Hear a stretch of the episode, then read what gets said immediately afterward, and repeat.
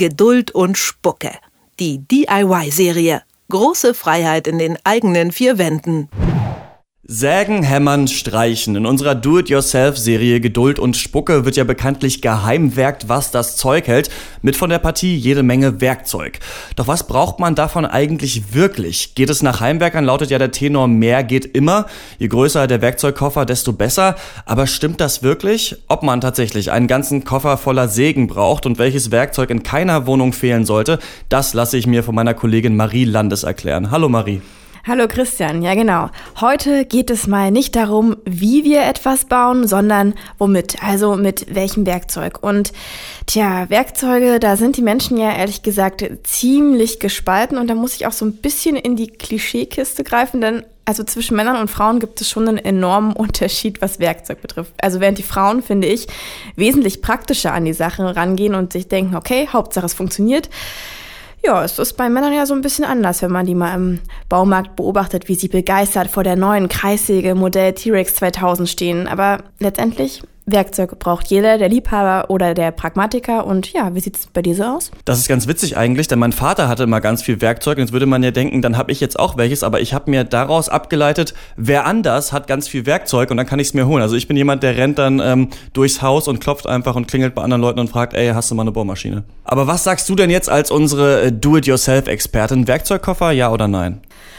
Ja, ich würde tatsächlich sagen, ja. Also ich habe tatsächlich mittlerweile einen Werkzeugkoffer geschenkt bekommen, 89 Teile. Oh. Und ja, ich weiß, der gestandene Heimwerker kann über 89 Teile wirklich nur müde lächeln. Aber ganz ehrlich, das reicht. Davon benutze ich echt nicht alles. Und wenn wir ganz ehrlich sind, braucht man in einem ganz normalen Haushalt nur fünf wesentliche Werkzeuge. Okay, also man braucht nur fünf äh, Werkzeuge. Ich äh, rate mal, da ist bestimmt ein Hammer dabei. Ja, auf jeden Fall. Also der Hammer fällt, glaube ich, jedem ein und den braucht man auch einfach für sehr viele Dinge. Bilder anbringen, Möbel zusammenbauen, was reparieren und ja, es sollte auch echt ein guter sein und nicht so das ausrangierte Mini-Ding von Opa. Das hatte ich nämlich anfangs. Also klar, ich krieg damit definitiv einen Nagel in die Wand, aber mit einem guten geht's wirklich schneller und besser. Und der gute Hammer, der sollte möglichst so eine mittlere Größe haben, nicht zu groß und einen Holzgriff haben. Und das zweite Wesentliche, was den meisten auch einfällt, ist ein Schraubendreher. Und naja, also wenn wir jetzt bei Top 5 sind, ne, ein einziger ist hier ein bisschen geflunkert. Also bei Schraubendreher, davon sollte man schon verschiedene Ausführungen haben. Bestenfalls Kreuz und Schlitz und davon jeweils drei verschiedene Varianten. Ah, ich habe so eine kleine Box mit so Aufsätzen nämlich. Das waren jetzt zwei von fünf Sachen, äh, Hammer und Schraubendreher. Äh, was fehlt noch?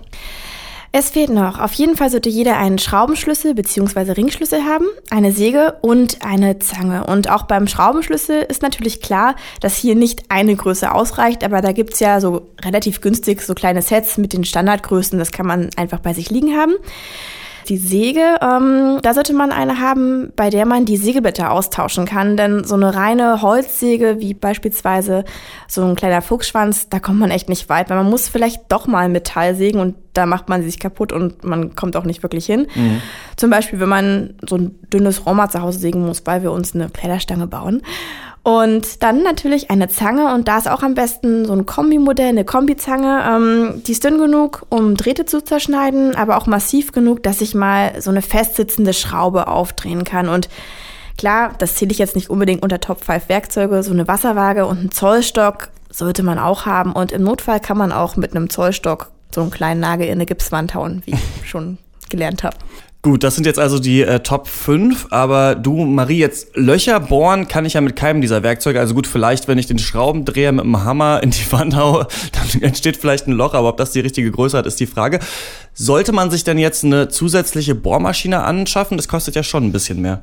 Ja, das stimmt. Also da kann man ziemlich schnell viel Geld loswerden, denn ich brauche ja nicht nur die Schlagbohrmaschine, also die Maschine dahinter, sondern ich brauche auch die Bits, verschiedene Aufsatzgrößen. Und da kann es schon sehr schnell sehr teuer werden. Und wenn man sich da mal die Statistik anguckt, dass in seinem ganzen Leben man eine Bohrmaschine insgesamt nur 13 Minuten benutzt, mhm. ich weiß nicht, ob man da wirklich das eigene Supermodell braucht.